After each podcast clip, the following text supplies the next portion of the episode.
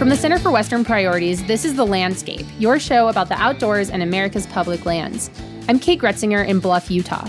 I'm Aaron Weiss in Denver, getting over a cold here, so I'm going to let Kate do most of the talking this week. On the show today, we're looking at how private land conservation can be part of the 30 by 30 solution. It's a conversation with cattle rancher and conservation leader Jay Fetcher.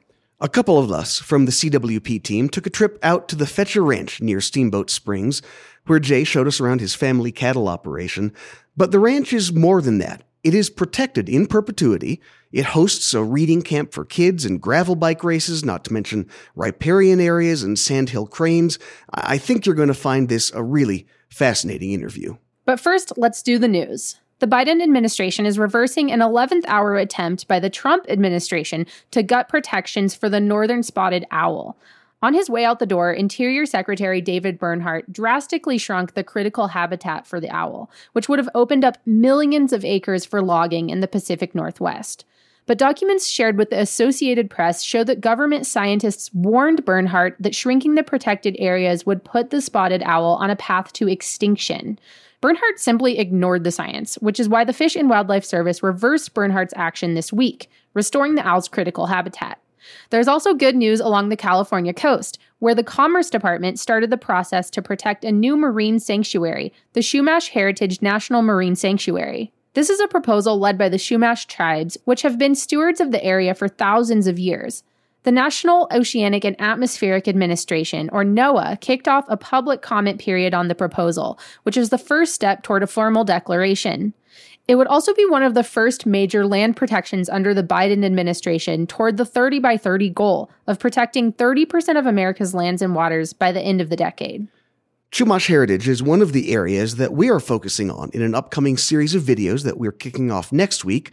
We're calling them Road to 30 postcards, snapshots of areas in need of protection from development or oil drilling, one of the most important things to remember about 30 by 30 is that it is going to take every tool available to protect that much land and water that quickly.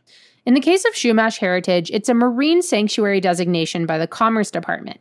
In some other areas, it could be a national monument designated by the president or a new national park protected by Congress. And there's no way to get to 30 by 30 without the help of private landowners. And that's where our conversation with Jay Fetcher comes in. So the Fetcher Ranch was a finalist for the prestigious Colorado Leopold Conservation Award this year. You will hear Jay explain how his father and uncle built the ranch back in the 40s and 50s. They helped develop the steamboat ski area into what it is today. And the ranch, which is actually two properties, uh, about 10 miles apart, it's now permanently protected under conservation easements.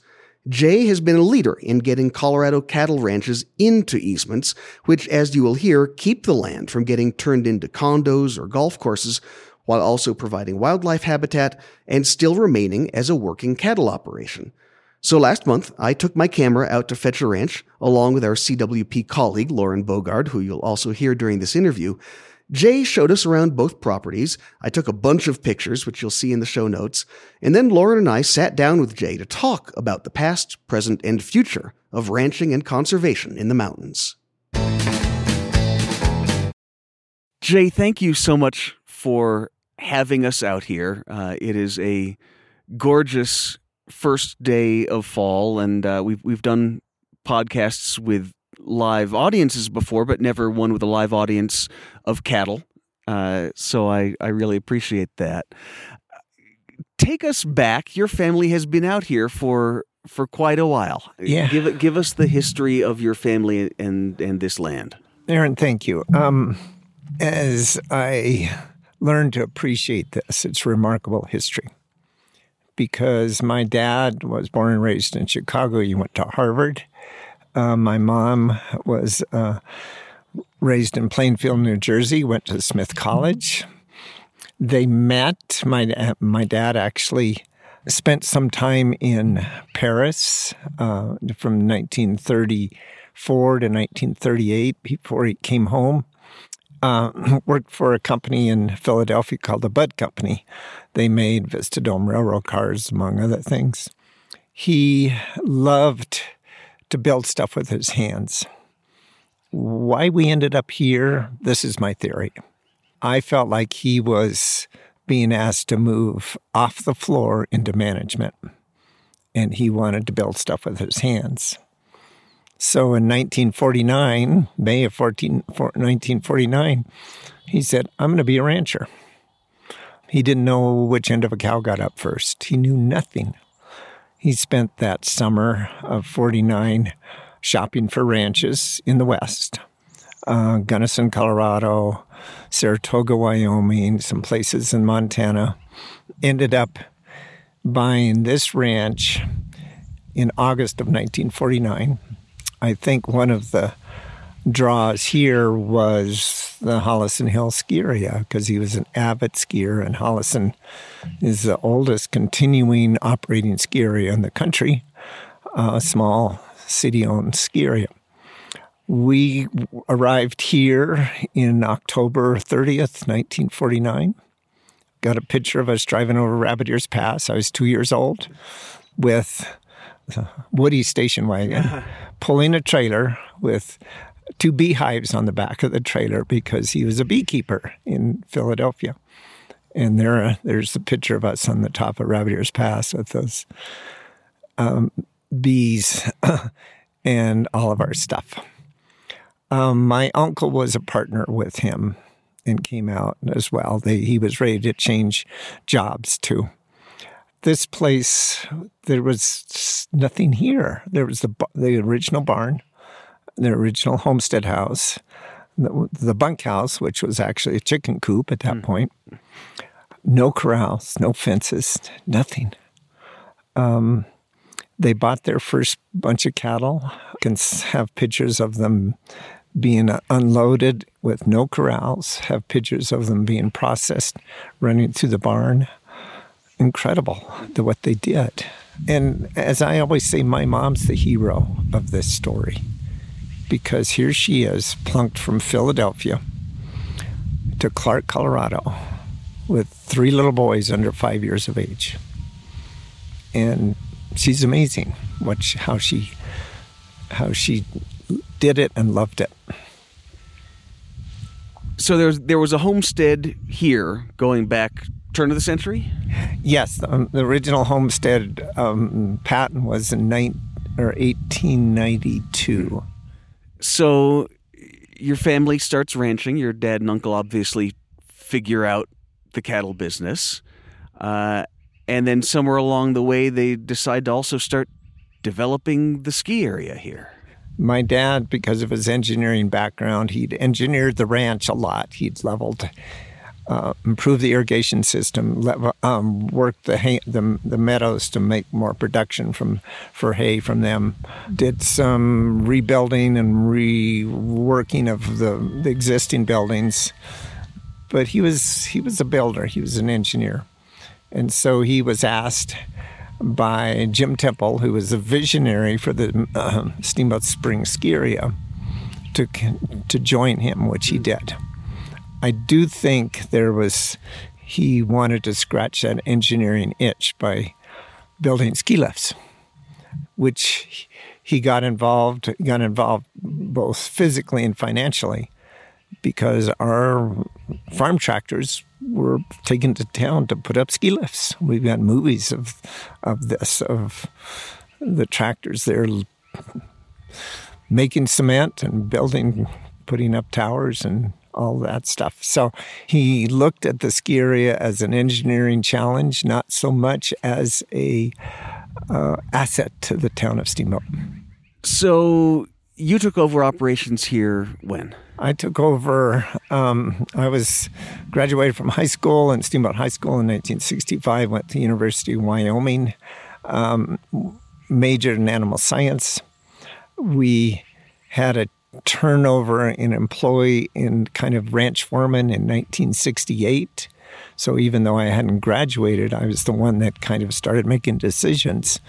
1968, I graduated from Wyoming. 69, came back and took over full time management at that point. And truthfully, Aaron, very lucky because my dad was so involved in building this in the mountain, building the ski area that I didn't have this patriarch looking over my shoulder, second guessing my um, decisions that I wanted to do here on the ranch, whether it's crossbreeding cows, changing breeds, different haying operations. So um, I consider myself fortunate in that regard because so many of my peers they come back to the ranch and dad is saying no you can't do it that way. We never done it that way. You can't do it that way and so i was in, in a sense lucky that he was so involved there so then take us forward to conservation and where you had a, a, a if, was there a moment of recognition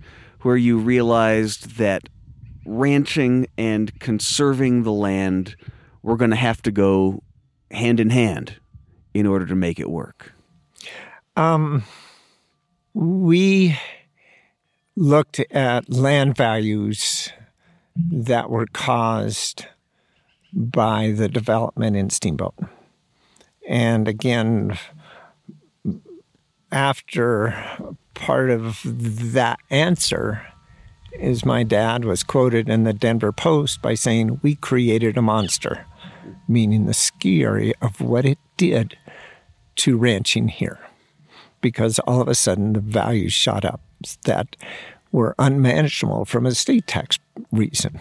Um, back in uh, the early 90s, the, the state tax exemption was six hundred thousand dollars. If my dad had died, we were out of. We'd have to sell three quarters of this ranch because to, everything above six hundred thousand dollars gets was taxed, taxed at forty five percent, and we'd have to sell the ranch to to pay off that tax.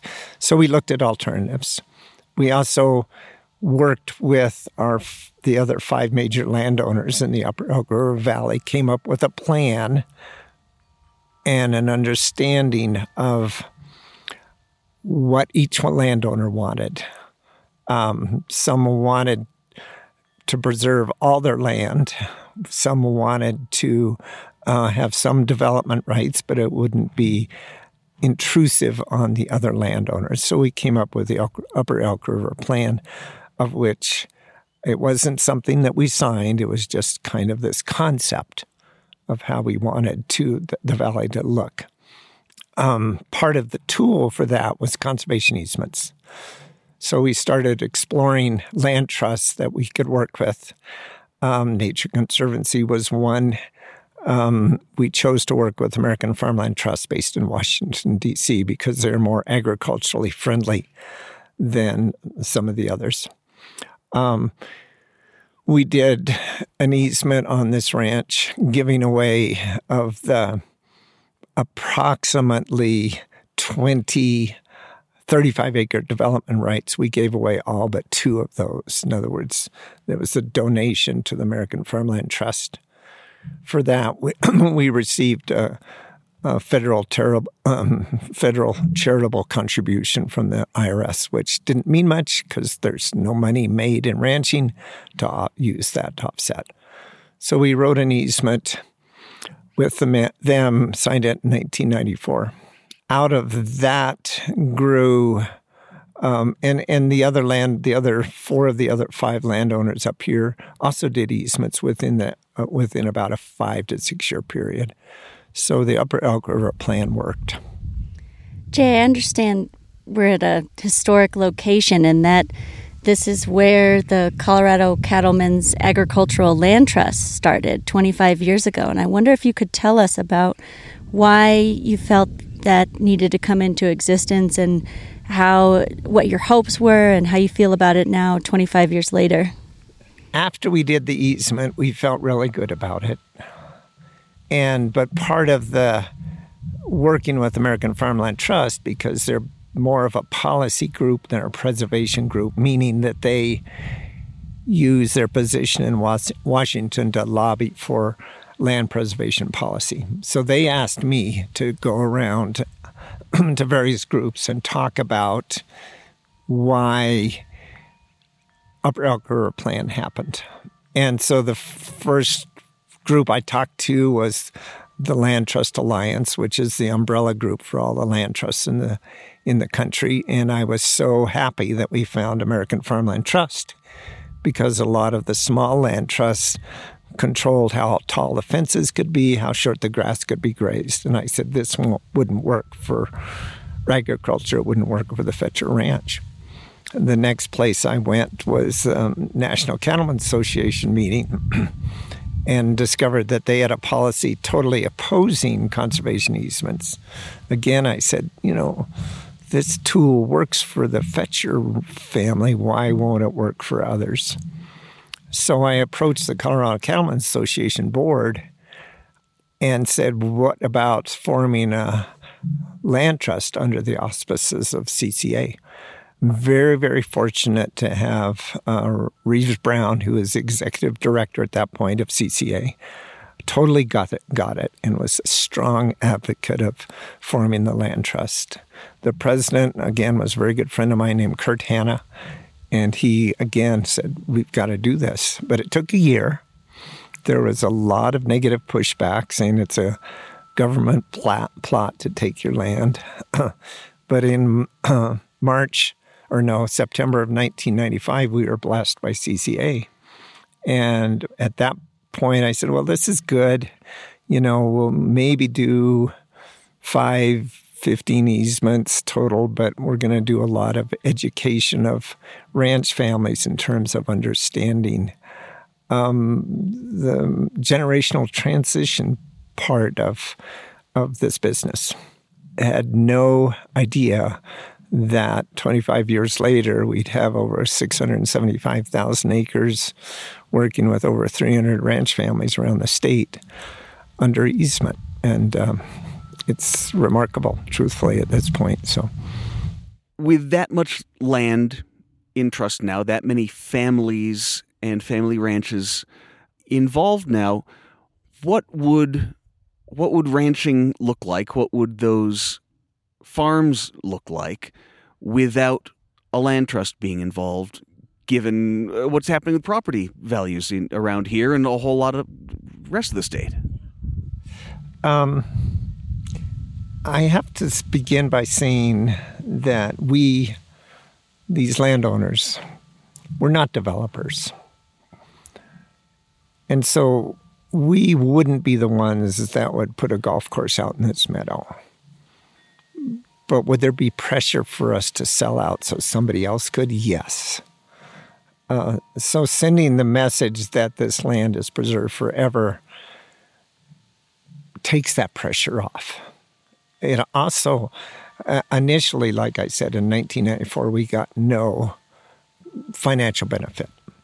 Colorado was very leading edge in, in the late, uh, in the mid 2000s, passing legislation that the first piece was allowed for that conservation easement donation to be considered a Colorado tax credit for against Colorado taxes the, the remarkable part that came later was that we as landowners could then sell that tax credit to a taxpayer that had an obligation. Uh, and all of a sudden, I got a check for doing a conservation easement.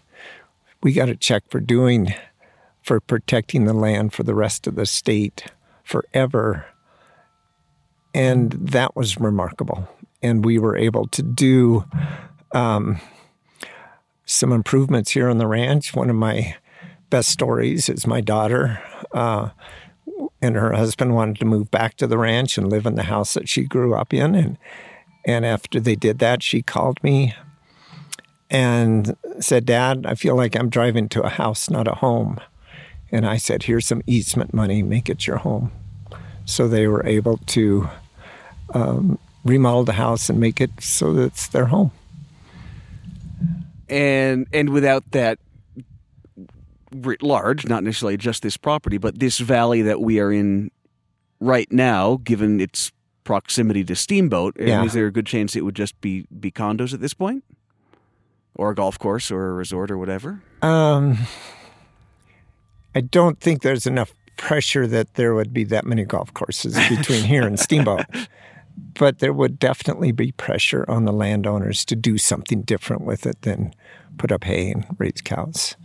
And, and, you know, when we learned about and started talking about easements in 94, My dad was there like that. He said, I want this ranch to be protected. It wasn't, it was, it came from here.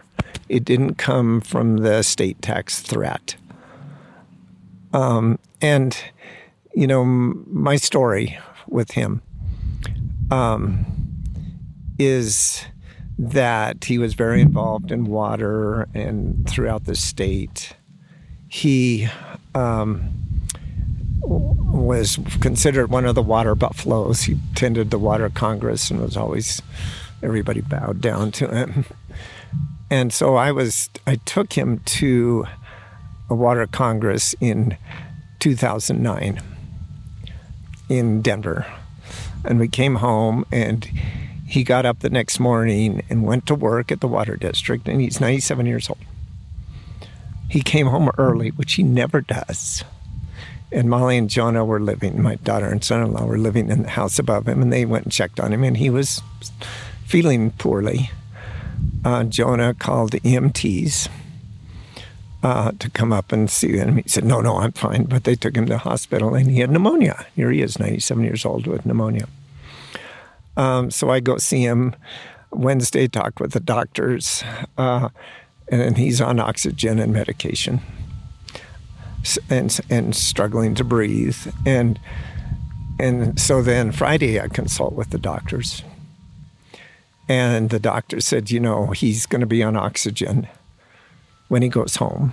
He may have to go to assisted living for a while, but he's going to be in oxygen even when he goes home. And so I tell him, I said, the doctor's saying, you're going to be in oxygen the rest of your life. He said, that means no more ranching, doesn't it? He takes his mask off and he dies in an hour. Oh, my. That's what this place means to him. And that's what it means to us.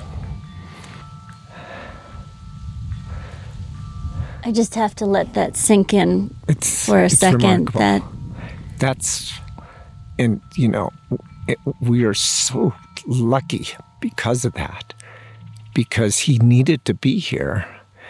And he, he, if he couldn't do it his way, he wasn't going to do it. When you look then at what your family has built here, what the other families here in in this valley have built, and then you look to to what happens next uh, as families try to figure out will their kids take over, will your kids take over. What happens in a case when the next generation says, "This has been wonderful, but it's not for me. It's not my path." With with the conservation easements in place, what does that mean for the future? We think about that a lot, and we have really good family conversations, and we're so lucky because we can talk to each other. We can share those thoughts. My siblings who don't live here absolutely love this place, but they don't want to come fix fence. Their kids love it, but again, don't necessarily want to come fix fence. My daughter and son in law are here on the ranch now. Their kids are involved in school in town, and so they're saying, Why can't we live in town? You know, wherever where all our friends are. But then they come out here and they're enjoy. They're ju- they're just Joey runs around barefoot all year round, all winter long. He's barefoot out in the snow. and you know, he wants he and the other two you know, it's they're 15 and 13, so it's harder right now. So they want to be in town. But then when their friends come out here, their friends are just in heaven. And so they have to, they're learning. And, and I, raising my three daughters here is the same thing. You know, they wanted to be in town, but when their friends came out here, their friends were having so much fun. So what happens next? Um, obviously, the conservation easement stays in, in place in perpetuity. So nobody can put a golf course in this meadow. It doesn't mean it has to be hayed, because that's a goal we had when we started the Cattlemen's Land Trust. You, it just has to be protected. It doesn't have to be maintained, and it doesn't have to be used agriculturally. You can just let the grass grow if you if that landowner so chooses. we probably will continue to own it. Each, you know, we had discussions this summer. Okay, of the three assets that are here Hunts Peak Ranch, Clark Ranch, House in Town, what's your favorite? Most everybody said this place. I I have very strong feelings about the Hunts Peak place, particularly this time of year. You know, if if we sell one of them, it would probably be the Hunts Peak place, but again, it can't be developed because it's under easement. There could be a house, two houses built up there, and they'd be mansions, admittedly, because that's who the landowner would be. But Aaron, back to your question, I think if no family member wants to run cows here, we have two choices. We hire the right manager, and Liz could be that, who is very talented in what she does here. And she is hired to take over, and I do less. Um, or the other thing is we lease it to a young, dynamic um, agricultural rancher, and we keep owning it, and that's that's a positive to me because they're they're local um, local families here whose kids grew up here and they want to stay here and they want to ranch, but the the property doesn't allow them to buy property to run their own place. So leasing is is a comfortable option down the road. And it seems like from the the folks that are doing that both on the leasing side and on the the ownership side that that is working in a number yes. of places yes. financially. Yes. You know, they they work hard, they care for the land, those leasees. And we I I think the if I have a angst about that, it's my 60 plus years of genetics into those animals. And would the leasee want to lease my cows or does he want to say, no, I want to start over? That's a little bit of angst, but I can get over that. There's something else you mentioned that I want to talk about. And I'll first I'll reference that this morning we've seen uh, deer, we've yeah. seen elk, we saw marmot, in addition to your cattle and, and horses. And so maybe if you could talk to us about how the future could incorporate some of those benefits. What is your hope in that regard? Lauren, I have too many elk on this ranch. Not what I thought you might say. uh, and it's making it more of a challenge to run the ranch with the cows because the elk don't know how to they'll they'll jump the fence but when there's 50 of them somebody's going to miss and so they break the fences and they uh, it's it's more of a challenge than it used to be growing up. I never saw an elk. Never. And part of it is the is the recreational activity that's going on in the neighboring mountains that the elk say, you know, it's so comfortable down at Fetcher Ranch. I've got really good grass and water, and nobody bothers me. So uh, we are going to have to adapt our, our I, I do believe we're going to have to adapt some of our cattle management to that impact. Um, whether we cut back numbers and DPW pays me for grazing their elk which is not going to happen. Um, but it it is it is important for us to have, be wildlife friendly. Uh, in the meadow behind you, again, all summer long, there's 20 head of elk there all summer long, raising their babies. It's really gorgeous sight, and it doesn't truthfully impact the production that much. But it's just it's just change up here you know, I think the next adaptation we're going to have to make is the wolf issue, how that affects the cattle operation. I'm not that concerned about predation because I think we can get compensated by whining enough for compensation. But I think the additional management that is placed on the help is going to be a bigger issue with the wolves. What does that mean in terms of additional management? Just our cattle, as you saw, are very calm. they're easy to move with a mountain bike, on foot, with a with an ATV. And but I do think if the wolves are in, in enmeshed in them, they're going to be much harder to handle. They're going to be wilder. They're not going to stay where they belong as easily as they do now. It's just I think it's going to be change our we might have to hire two more people just to manage cows and keep them where they belong. We talked to Dan Gibbs uh, a couple months ago and asked him about about wolves and Colorado voters voted to to approve wolf reintroduction and and separate from that they are coming into the state on their own from down right. from Wyoming. Right. How will this process play out? What is what does an ideal process look like from the perspective of ranchers out here who were, by and large, uh, opposed to, to bringing wolves back. Uh, I would go even further. The West Slope was opposed. And that's where the ballot initiative said the wolves are going to be introduced. I don't know what happens when one wanders into Boulder.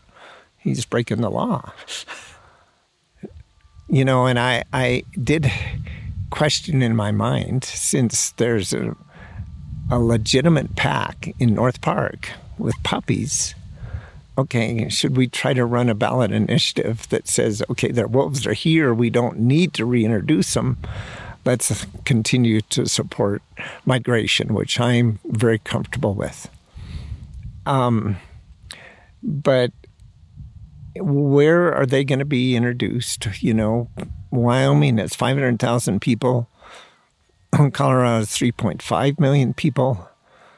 What's what's there's a huge difference in that. And Wyoming has these huge blocks of public land where the wolves can be, where we have, you know, we have Rocky Mountain National Park, but that's not nearly big enough to support them.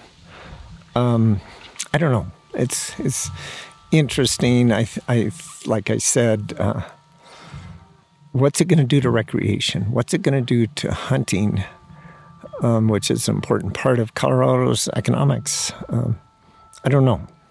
How do you feel when you're out here every day? What? How do you feel being on the ranch, having this be your your everyday?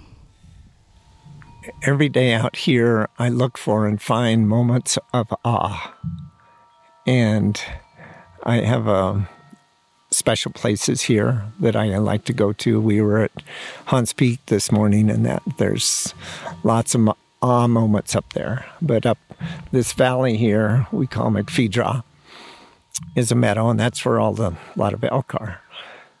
But I was up there a couple years ago, and not having to do anything. It was it was a want to, not a have to day. I was up irrigating, which I love to do. And the first thing I came across was with our, my, our old dog, and she found a fawn sleeping in the grass. And they just said hi to each other. And the next thing, um, within five minutes, I hear an elk calling for her baby calf across the valley. And this, this mewing noise. And then I'm up at the irrigation ditch, was at the top of this hill behind us. And I say, and the irrigation right for that is 1905. So that pioneer guy says, I want to irrigate this hill. So he starts walking up to where he can divert it out of the creek by gravity, five miles. And then he go gets his mule and his shovel and he digs the ditch. And five so miles long. Yeah. So within five minutes, I had these three incredible moments of awe. And that's what this place does. And it does it for family, it does it for visitors. And I think that's why we have been so open to sharing this place with a huge variety of individuals from Rocky Mountain Youth Corps to bicycle race to groups for over 70 years. We've shared this place because of that. I, I, we're going to get back to water because obviously that is the elephant in the room when you're talking about climate change and ranching in Colorado. Yeah. But but but I I, I, I want to ask more about what's going on up the the Hunt, Hahns Peak property and and some of the uses that conservation easements have allowed because you do Yeah. have the the camping and the programs and things going on up there. How did how did those come about, and and what kind of things are, are happening there? Um, as I s- just said, it's very important that we share this, whether it's allowing fishing, hunting, those opportunities for someone to appreciate what we do.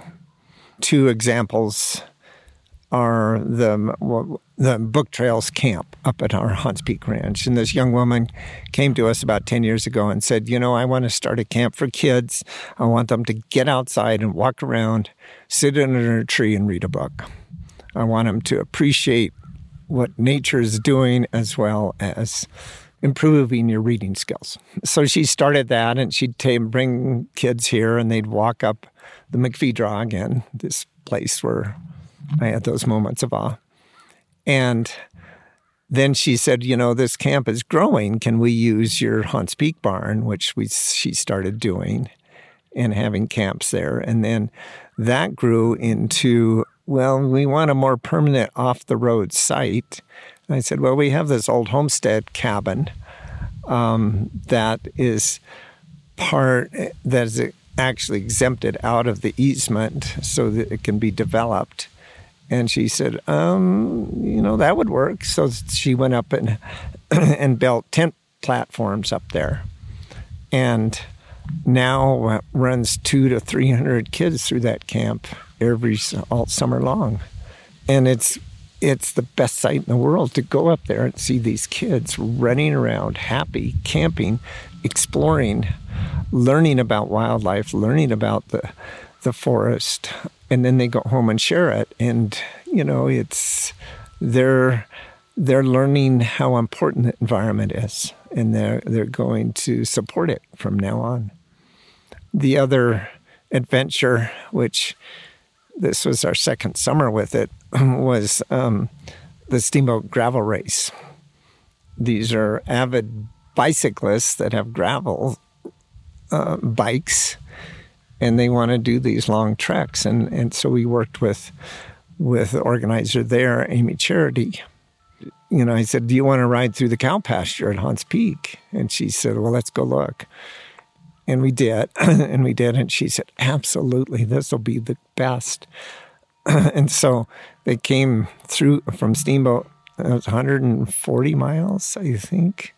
1,500 bikers came riding up, came through the ranch here. We sent them up through the hay meadow.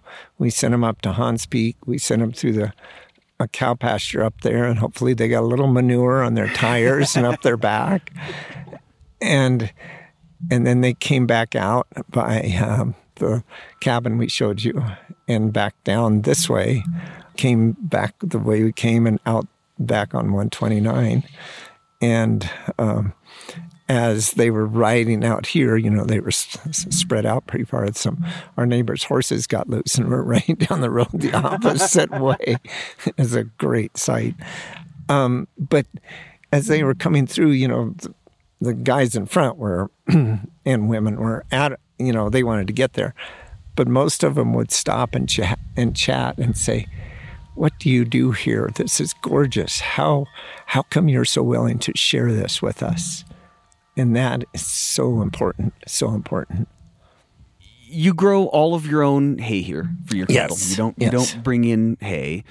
We were talking earlier about how the one of the reasons you can do that is because it has been a very predictable location in terms of climate, moisture.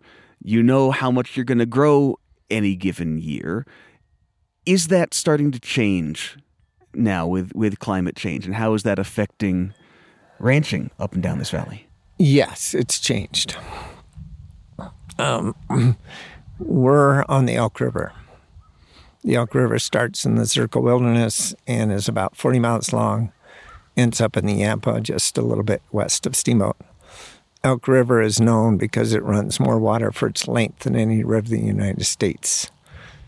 That makes um, it fairly easy to get water to irrigate these meadows, but it's becoming more of a challenge. Uh, two years ago, I was lazy in irrigating because I said it's just going to be the same as always. We're going to get those June rains, and and that guy gets the high spots better than I do uh, in terms of irrigating. Um, so our hay crop last year was was down considerably, and we reduced the cow numbers because of that. We do have, um, and I used to pick on my dad for buying this ranch because of the challenge from the the seasonal challenge we had. And then I discovered, you know, we have the most stable agricultural environment in the state because because every year we get this much snow and every year we get this much grass. So it makes the management of the ranch predictable. It, it's, as I say, I deal with when, not if. So I know I have to feed cows from May or from November to May every year. And that that's so we plan on the amount of hay based we plan on the amount of cows based on the amount of hay this year the hay crop was almost up to average one thing i've done over 70 years my dad did it before is kept track of what i call snow off the meadow. So it's when this meadow out here bears off in the spring and the date. And that data is amazing how the change has been. Um, the biggest change, the slight change, is the the average date has moved up about 12 days in April. But the biggest change is the variability between the when the snow is gone in the spring, and and it's gone much earlier in the spring. So um, that's been fun data to play with. So you are you've been involved in progressive politics in Colorado for, for quite some time. You've made a couple runs for, for state office. This is overall a pretty conservative area politically. Most of your neighbors, I assume, are, are fairly fairly conservative. So when you look at how the climate is changing and you talk to your neighbors, what do what are those conversations like about what do we do about this? Um, I must admit, I don't talk to neighbors. you know, I, I, I know to the west of here, they're really challenged because of the climate change. Our na- our immediate neighbors here um, have an operation in Maybell, Colorado, and an, another operation in Vernal, Utah.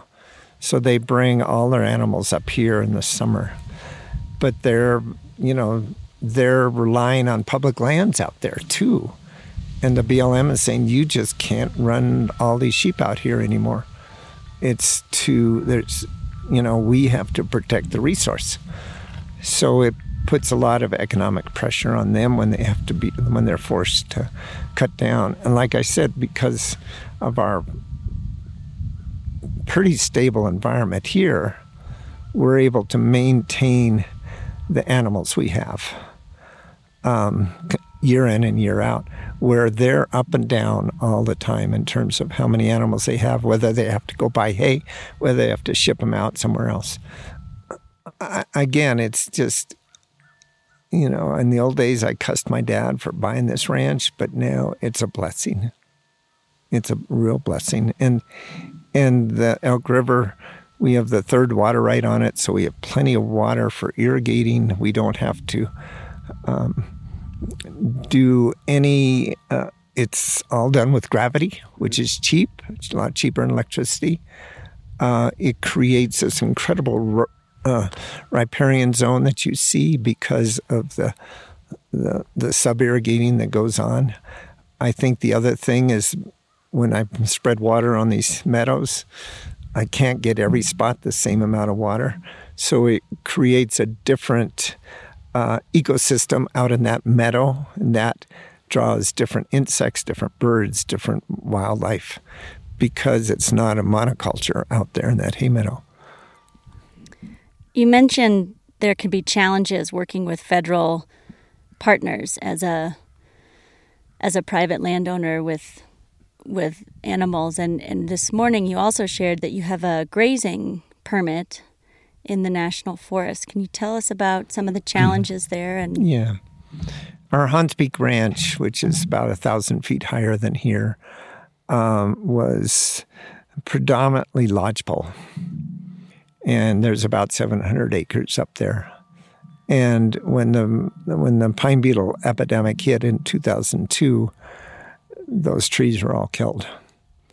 Within two years, we were able to go in with loggers, private loggers, cut those trees, and it actually at that point we got paid for that because there was demand for lumber. And you know, initially it was this wonderful lodgepole forest and having it all dying broke my heart. But now, you know, almost 20 years later, it's exciting to see the change in the growth of the trees. But adjoining that Hahns Peak Ranch is a national forest permit where we run about 80 cows from uh, July 1st, September 1st. To try to get the Forest Service across the fence to manage their their forest is impossible. And it's a challenge for us to use that forest permit the way we have because of the down trees and the, the fences or the trees falling across the fences, constant repair of fences, the um, inability of the cows to move around on that forest permit the way they used to because of all the down trees. The um, forest ranger has actually been very nice to us because they could insist, well, you're not distributing the cows the way you should, spreading them out on the on the forest the way you should. So they've been tolerant at least of that. But it'd be so wonderful if we could ease the the government red tape so we can get at least along kind of the boundary to clean up the forest permit the the dead trees.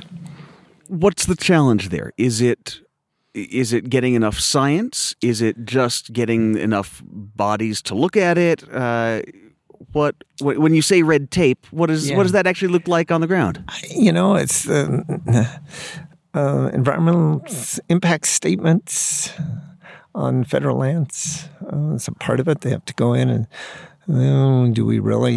Is this what's this going to do to us? And you know, if we and and truthfully, the local forest people are good to work with, and they would like to be there tomorrow. And when we were logging our our private lands, they said, you know, we we hopefully could get a special permit to allow that guy just to jump across the fence and just do a swath along the fence, but it just never could happen. Our state, uh, Colorado State Forest forester here, John Twitchell, is amazing in terms of helping us private landowners get this work done. And he, he's real, he's pretty connected, trying to get the state, the federal government involved. Uh, Michael Bennet is is very much pushing for this, trying to get money in local pockets to get it done and to ease the permit process. He was here a couple of weeks ago, and we had a really good conversation about his efforts in terms of getting local work done on on on the forest, and then truthfully not on our private land up there because all the dead trees are cut, but on the national forest just to the west there's a it's going to catch on fire soon. It is.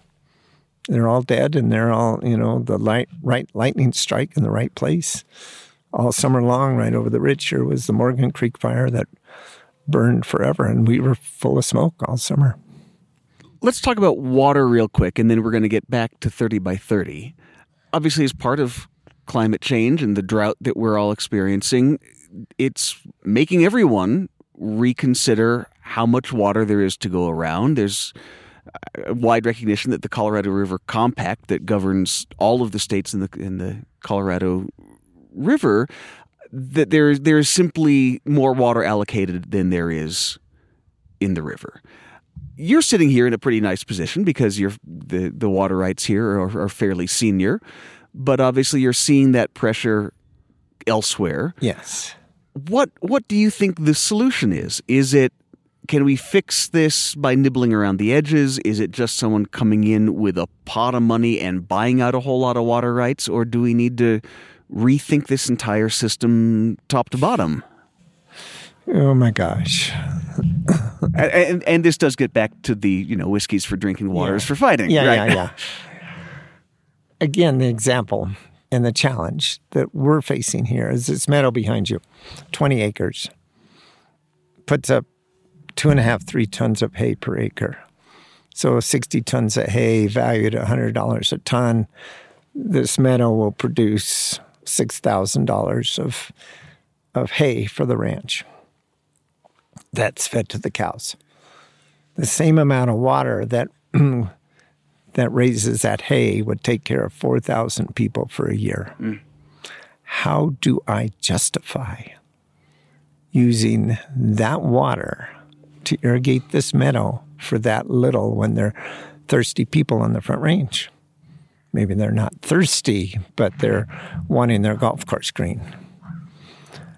How, how do we how do I justify that?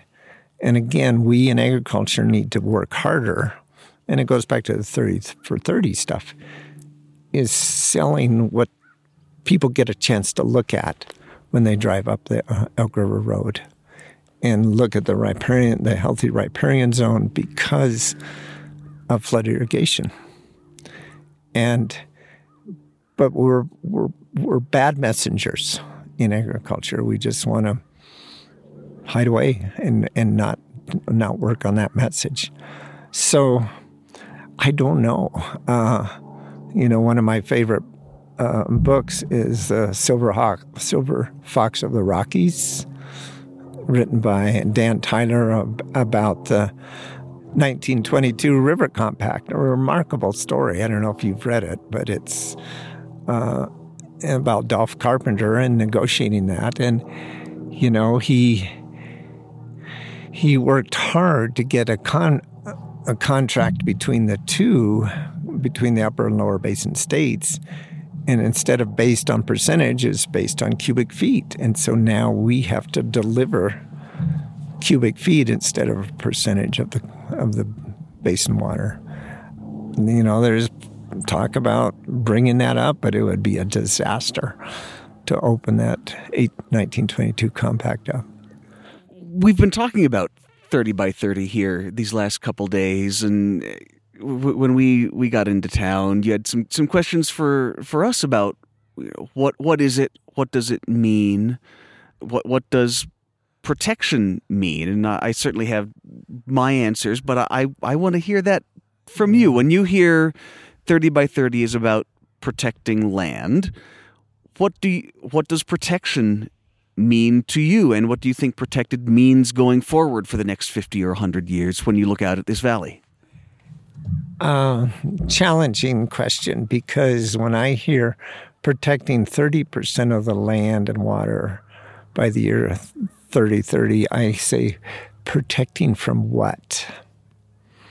And is it protecting from development? Is it protect? What's it? Uh, what are we protecting it from?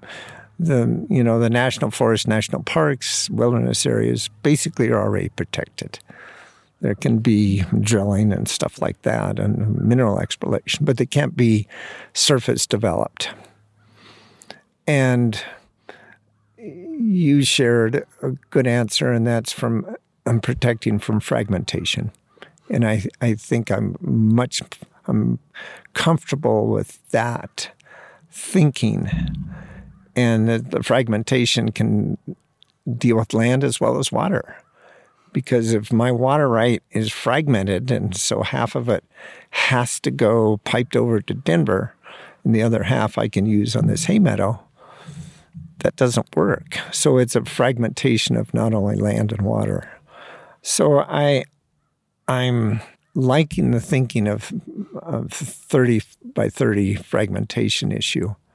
I think back to protecting land, we have to figure out a way to compensate, and that means dollars, in private landowners' hands for what they're providing to society, whether that's um, habitat for antelope.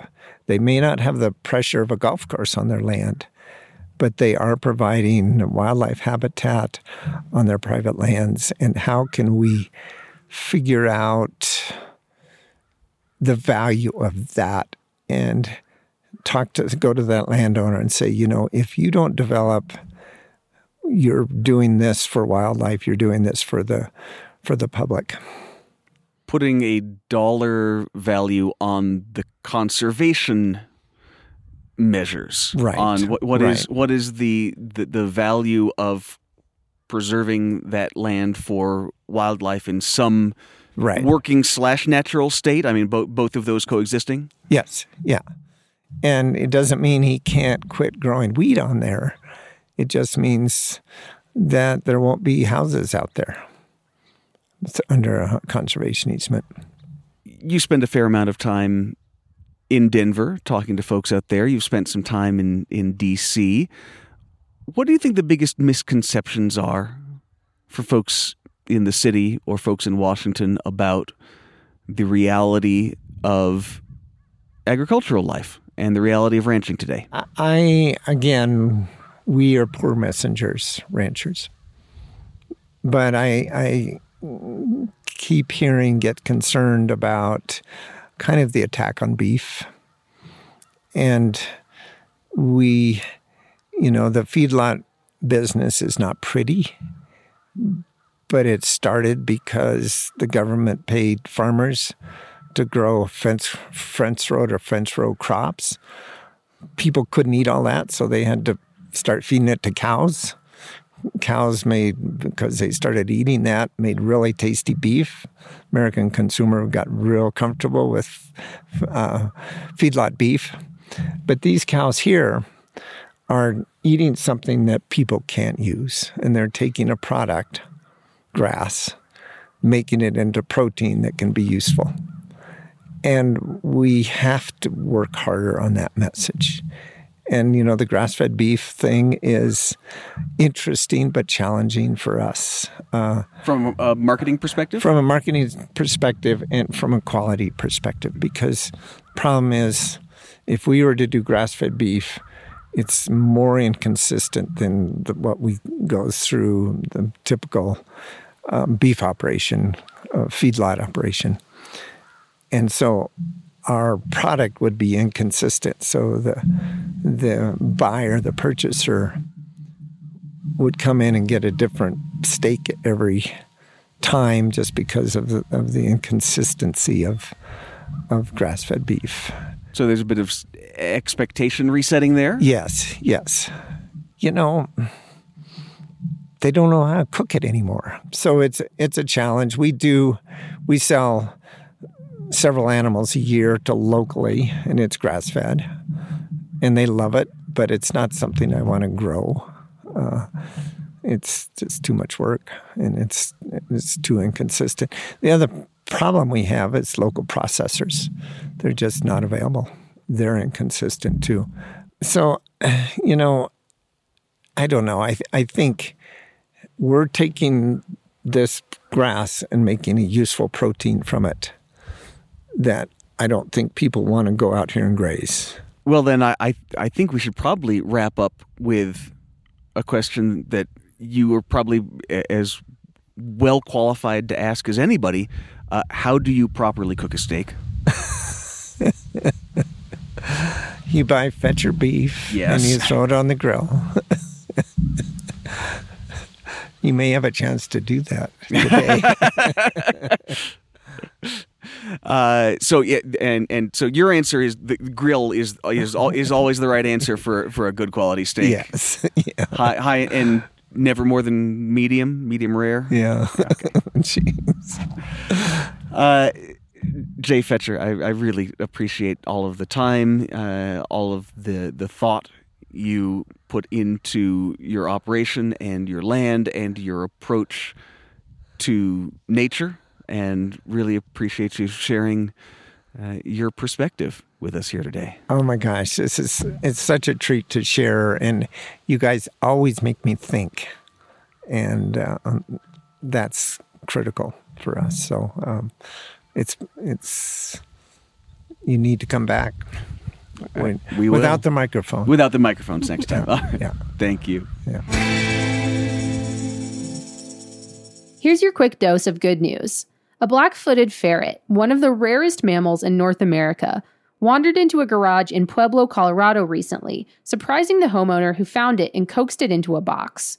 The story gets a little less exciting when you learn that Colorado's Wildlife Department has been reintroducing the ferrets into a gopher colony on a nearby ranch. The person who found the ferret called animal control, and officers were able to identify it as one of the animals recently released at the ranch. Wildlife officials said they had no idea why the ferret left the colony, but they were happy it was healthy when it turned up. They released it back at the ranch with the other ferrets, where it will hopefully remain.